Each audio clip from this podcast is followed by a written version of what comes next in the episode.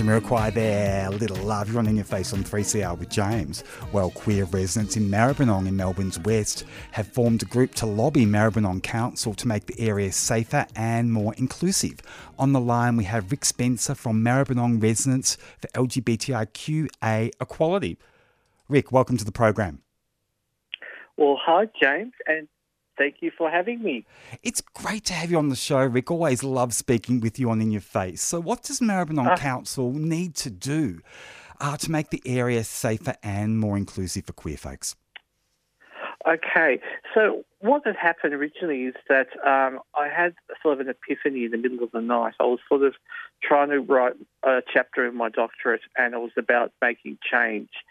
And I thought, and I attended a meeting previously with the, the Greens looking at, you know, with rainbow accreditation and councils and how we can make, you know, our suburbs safe spaces so our community can and take our children and young people who identify, you know, within in the within the LGBT uh, community, how can we all feel safe in our spaces? So we then decided, you know, what I thought was okay. I put something out on Facebook and I thought, I want to do something. And I said something like, you know, does anybody else who lives around Maribyrnong Council want to make our spaces more safer for our community? And I was pleasantly surprised. A lot of people were interested. And one of the people that I connected with was Councillor Bernadette Thomas from um, Maribyrnong Council. So we had a chat and started talking and decided to form a group and we put it out there and we got residents in and we started having a dialogue, you know, through Zoom, you know, the wonderful technology. um, we living during COVID, and we came up with a few ideas of what we kind of thought were important, you know, within our spaces. So we had a look at the current proposal that uh, the Maribyrnong Council is putting forward in their planning. And you know, they've done a, a few great things, but more needs to be done. And one of the things that, you know, what we really want to do is we want a commitment from the council to develop and implement an LGBTIQA strategy and action plan. And we want this to be achieved by having a uh, advisory co- committee uh, by December of this year. You mentioned the Greens before. So, are they part of this push that the Victorian Pride lobby is campaigning on to make uh, local government areas in Victoria more inclusive? Like, what's the political backstory to all of this? Well, it's it's one of the our arms, I guess, that sort of provides the impetus for us to get together. But it's coming from lived experience as citizens like myself. You know, I've lived in this area for a long time a lot of uh, my friends who have lived in this area, and we, we kind of feel that we want to feel part of the community, especially when you get, you know, over a certain age. You kind of want to feel, make and leave a mark on the city.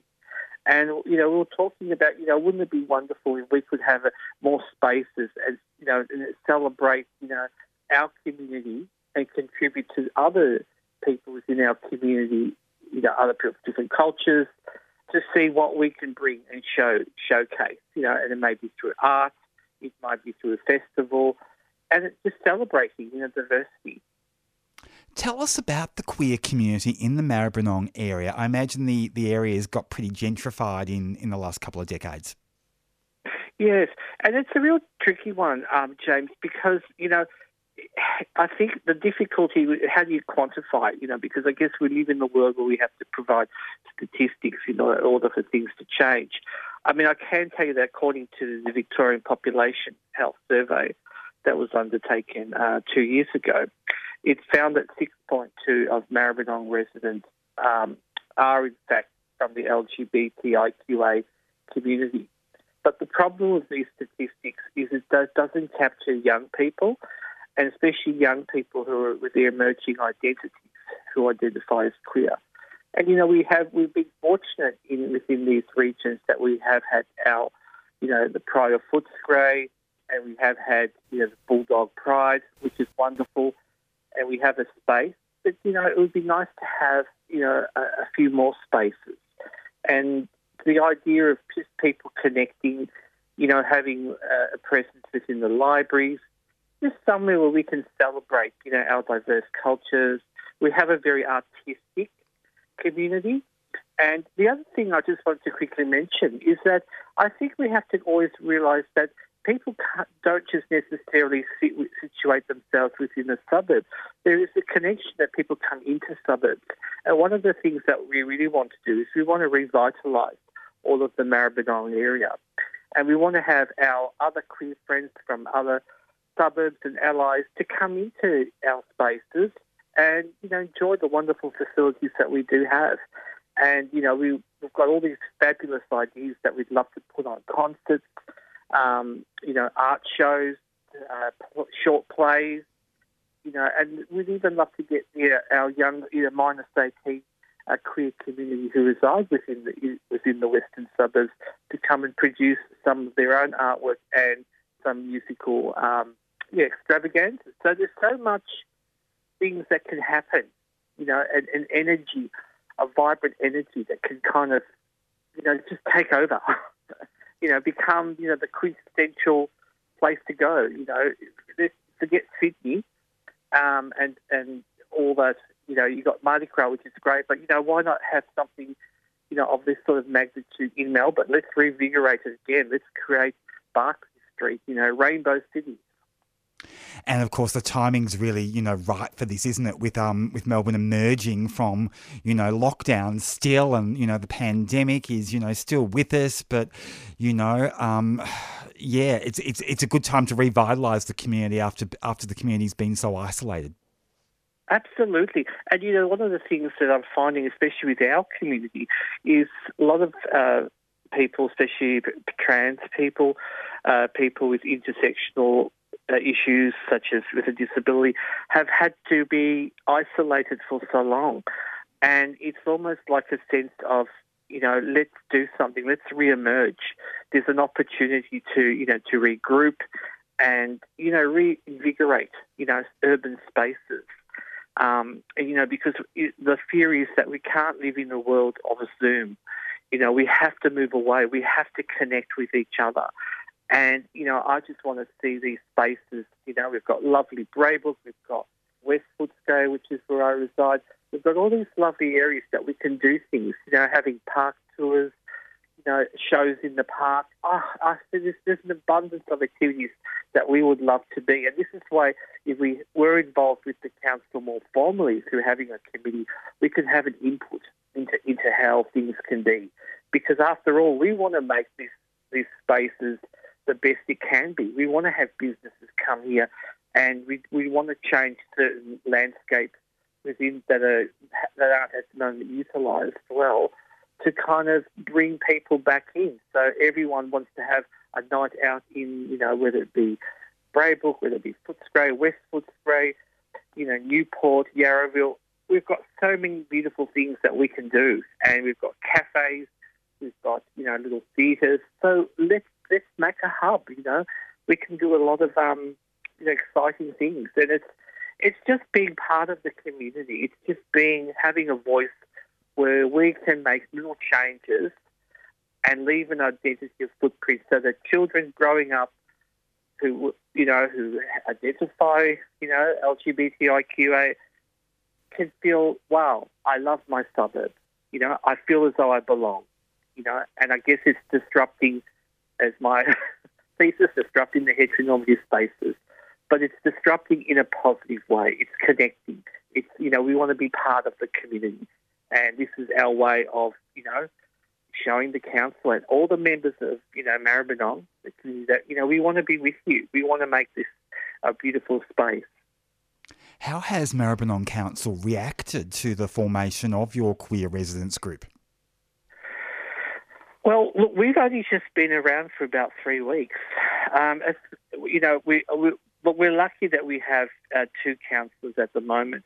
Uh, Bernadette Thomas, uh, who's been wonderful and attended uh, all our meetings, and we also have another councillor, but you know, the name escapes me. Um, but I think it's Simon Crawford. I'm pretty bad with names sometimes. But the, the thing is that it's all about having a presence, and you know in order to enact change, we really need the support of the community. And it's so important that if everyone, please, please, where it says have your say within the website, to, to make a statement to say why it would be a good thing, you know, to have a specific advisory committee, you know, so that, you know, we can have a strategic and action plan to assist with, you know, implementing services and support.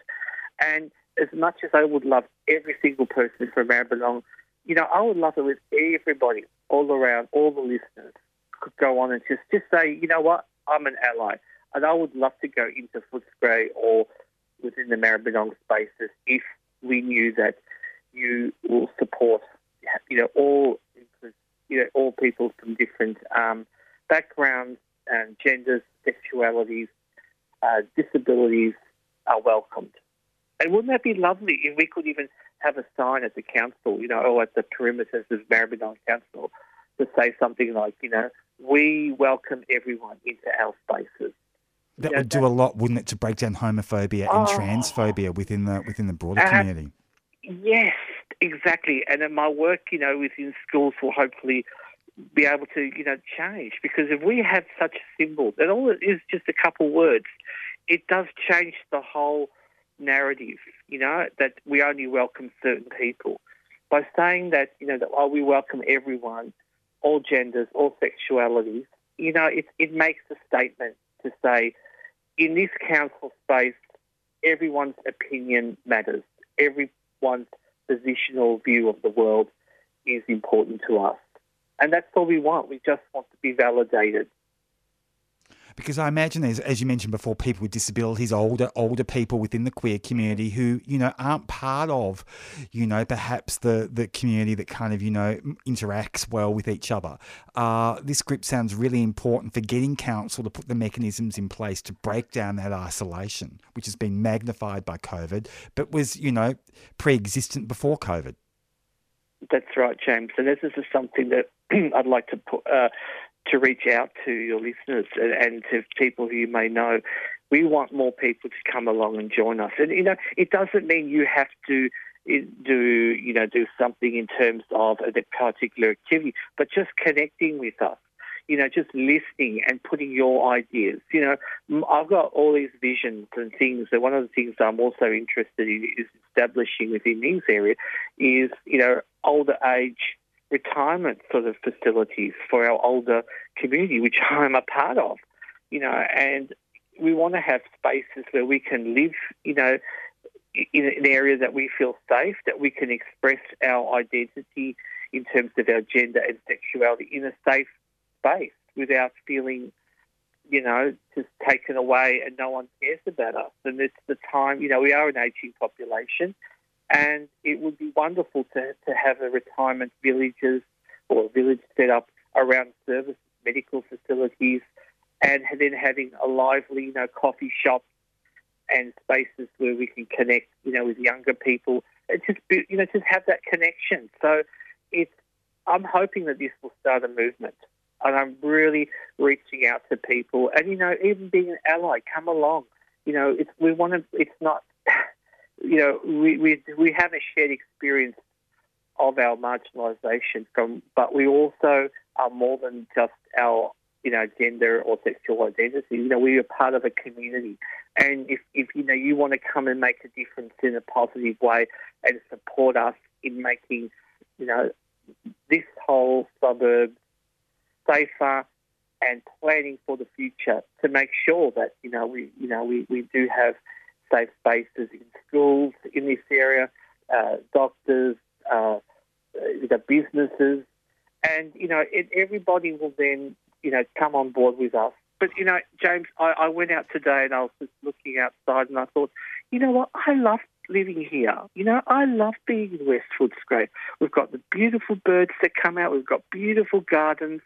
You know, I've got lovely parks to walk through. And I thought, you know, wouldn't it be wonderful if we could have events like in the parks, in the local parks, and encourage our young queer community and even our older queer community to put on like poetry sessions, poetry reading, or having, you know, lovely book clubs that we could get together, or just having a chat. Wouldn't it be wonderful? We could organise like chats in the park, like things that used to occur a hundred years ago, where we could get a yarn and come together and just talk about what life was like and what life could be. You know, it's. I just think that you know, I just want to move away from Zoom. I think, I think COVID nineteen has, if anything, has shown me that, you know, human connection is the future. You know, this is what we really need to do. Absolutely. Rick, how can people get in contact with Maribyrnong residents for LGBTIQA equality? Well, with on our flyer on our Facebook site, but people are more than welcome to contact me directly um, with my email, uh, rick at student.unimelb.edu.au, or find us on Facebook or Google us. Um, and, you know, we've got our group. Come and join us. We meet every second Thursday via Zoom at the moment. Um, and then gradually we will probably look to use some of the spaces within the community. Because one of the things we would love to do is to, you know, we want to support our local communities. So we would like to go to coffee shops and patronise, you know, youth services and give back to the community where we can.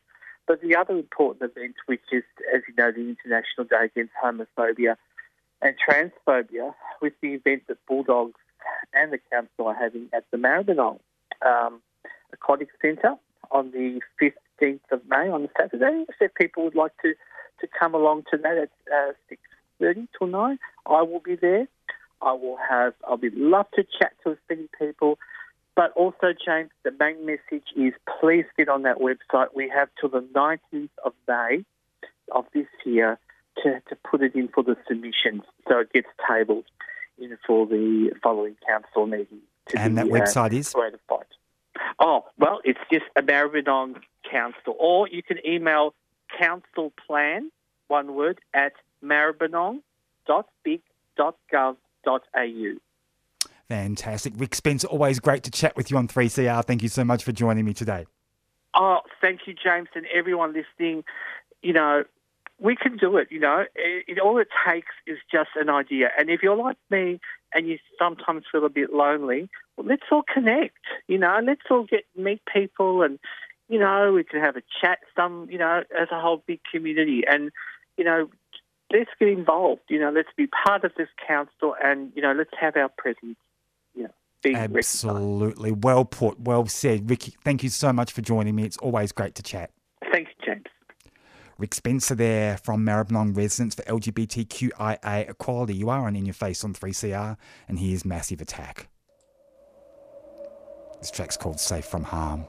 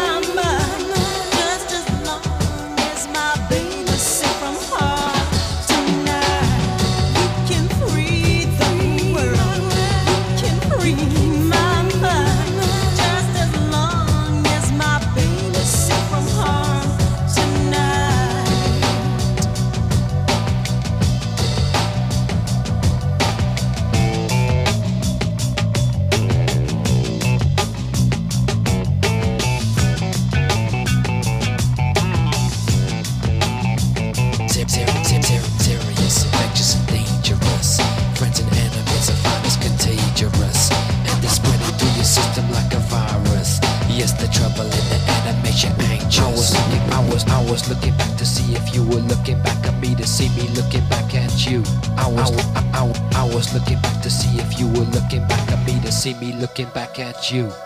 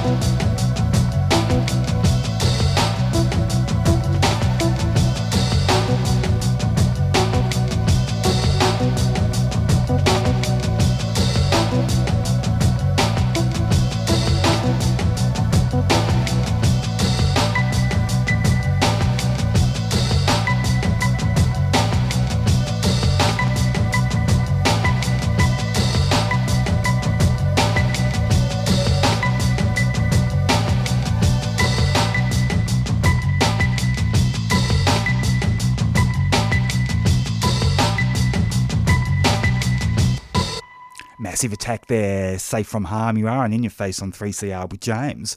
Well, a group of peak community organisations in Victoria have signed on to an Embracing Equality Charter to address inequalities faced by LGBTIQ folks. Sam Biondo is the Executive Director of the Victorian Alcohol and Drug Association, one of the organisations that signed up, and he joins us on the line. Sam, welcome to the show.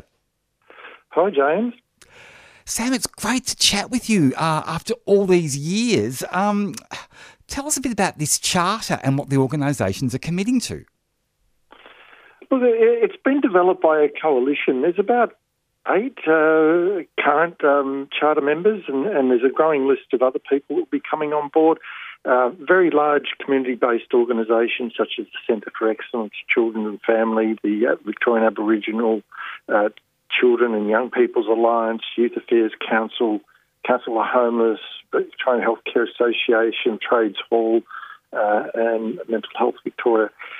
And it, it's it's really to try and um, get some movement on getting some funding support and some um, on the ground specific purpose uh, program activity to help address uh, a, a range of uh, health and wellbeing issues impacting the LGBTIQ plus community. Um, and as you know, uh, there are many. Uh, it's, it's a resilient community, but there are many, many uh, wellbeing issues in that community. And of course, these organisations are really at the coalface, aren't they? With the organisations that kind of, you know, uh, they provide services with and uh, also to. Uh, it's it's a big job that they've got to address. Well, it, it's it's it's a real cross-sector endeavour to try and get this uh, this charter happening and getting other people to sign on. We must see some action in this. Uh, if anyone's familiar with uh, some of the work that's been coming out of uh, La Trobe University uh, and some of the um, surveys that have been running and reports being done, uh, Private Lives 3 and Writing Themselves in reports, it, the the amount of morbidity, um, the complexity of issues is significant. Mental health issues, uh, suicide, alcohol and drug problems, uh, you name it. It's, it's a big, big issue that needs to be addressed. And there's no one agency that can address this, but uh, we think that there's an important need to develop specific purpose agencies uh, run by the LGBTIQ plus community. But we also think that it's important to switch on uh, mainstream services to do their work a lot better as well. Absolutely. So, how has the Victorian government reacted to the establishment of this charter? Uh, I imagine they welcome it, but do they see it as a bit of a political thorn in their side because they have done so much uh, to support the queer community? Like, um, how have they reacted? Look, I, you know, it, it's only early days yet, but I think there's been positive noises. Um, you know, the formality of approaching them formally um, uh, is not uh, happen in that formal sense, but there has been a series of conversations with uh, key people uh, who are really uh, quite positive about and who really understand the problem and have identified that uh, something needs to be done. So, you're the executive director of the Victorian Alcohol and Drug Association. Tell us about your organisation's work. Well, we've we, we, we are the representative body for the treatment services across Victoria. There's about 87 of them on the ground. There's probably 2,000 people working in there. It's a complex system, both to deal with the fundamental problem that people present with, and unfortunately, it's complex to also get into. So we have a range of services across community-based hospitals, uh, residential rehab, detoxes, uh, Aboriginal community uh, focused, youth focused. So it, it's a very uh, dynamic, complex space, uh, broad range of skills involved, extremely complex problems that we're dealing with, both on the policy side and in the face-to-face uh, treatment side.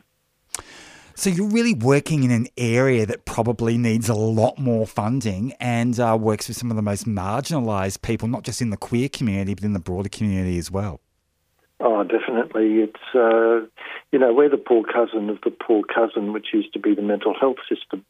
Uh, so we're still the poor cousins, if you know what I mean.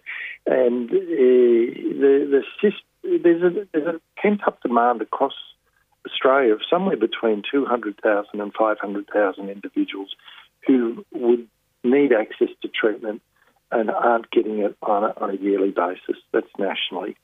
And the, you know, to tell you the truth, the LGBTI community is very much caught up um, in that in that in that demand that isn't being met. So we're very eager to see some specific purpose funds come in uh, to be spent uh, adequately across the mainstream mainstream system, of course, but across the, the uh, you know the rainbow community where they uh, have a much closer access to people who are seeking this sort of help. And I imagine one of the big barriers and challenges your services face is that there's just not enough funding for, for beds for rehab or programs for rehab. And the waiting list must be pretty huge, I would imagine.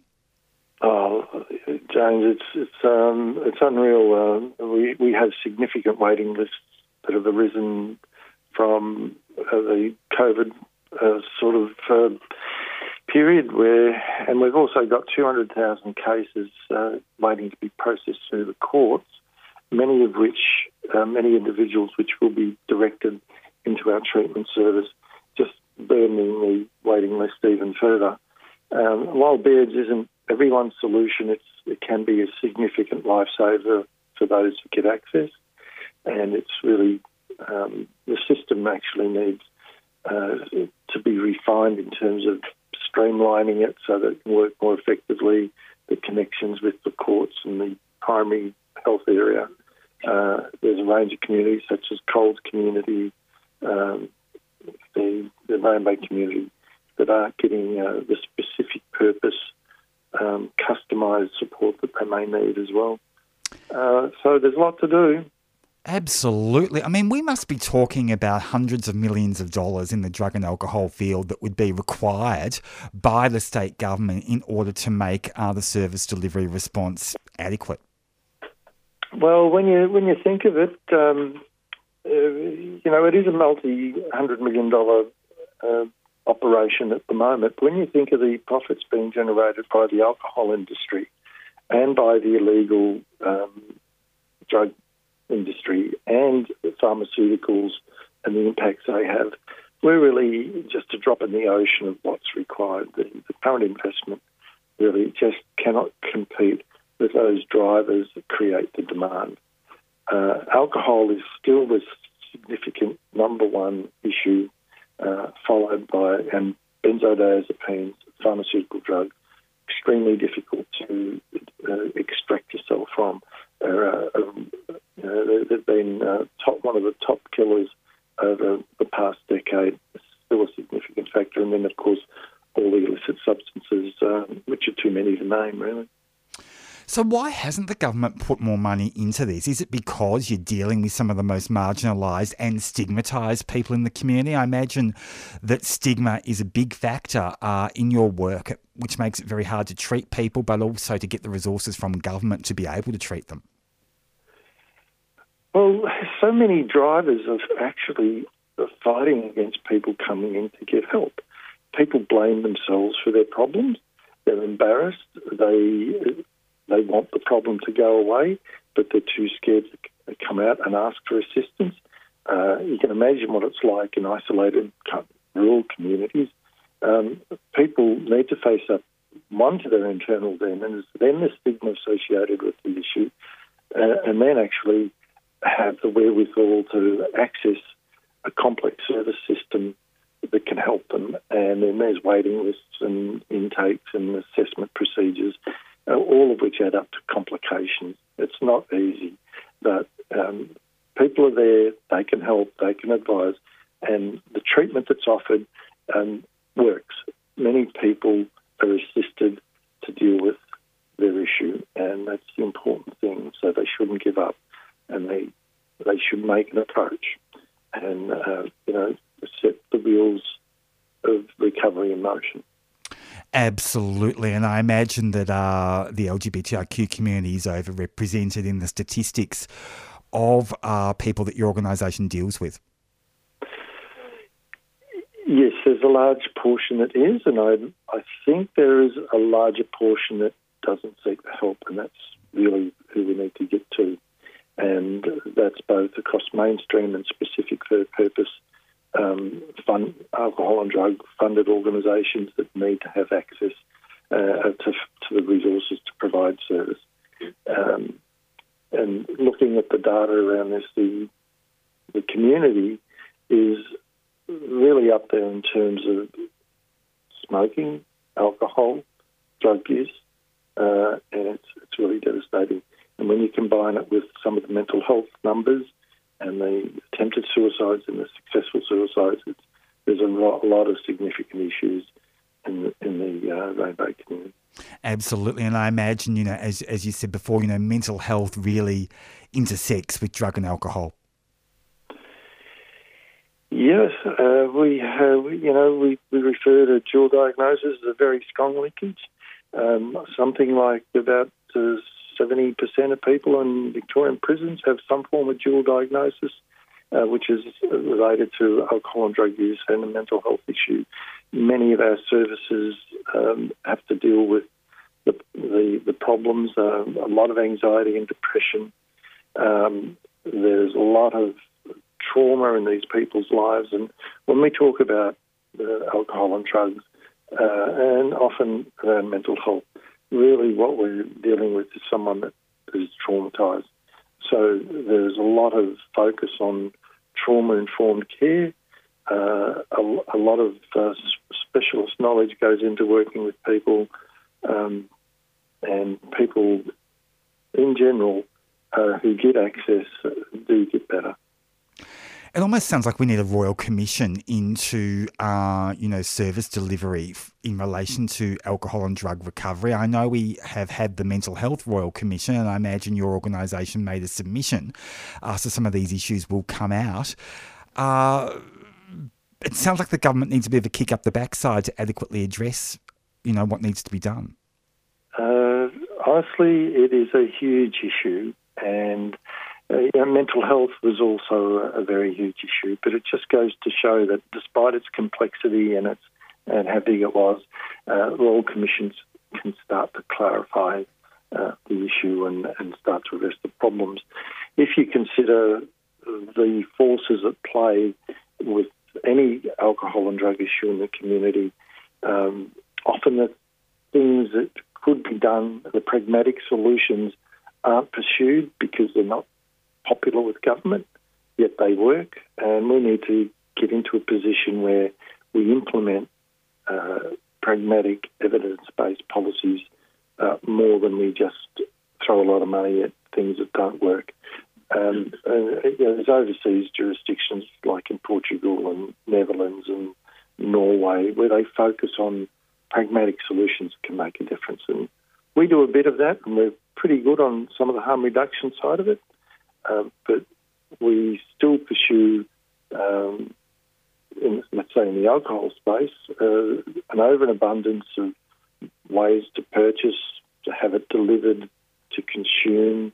Uh, there's a whole range of cultural predisposition to using alcohol, uh, and a lot of uh, stigma if you don't. So we need, need to move that culture around a fair bit, and that takes a lot of effort. Absolutely. It's almost as if some of these big corporations need to be paying a treatment and recovery levy to assist government to address the problems that they've caused.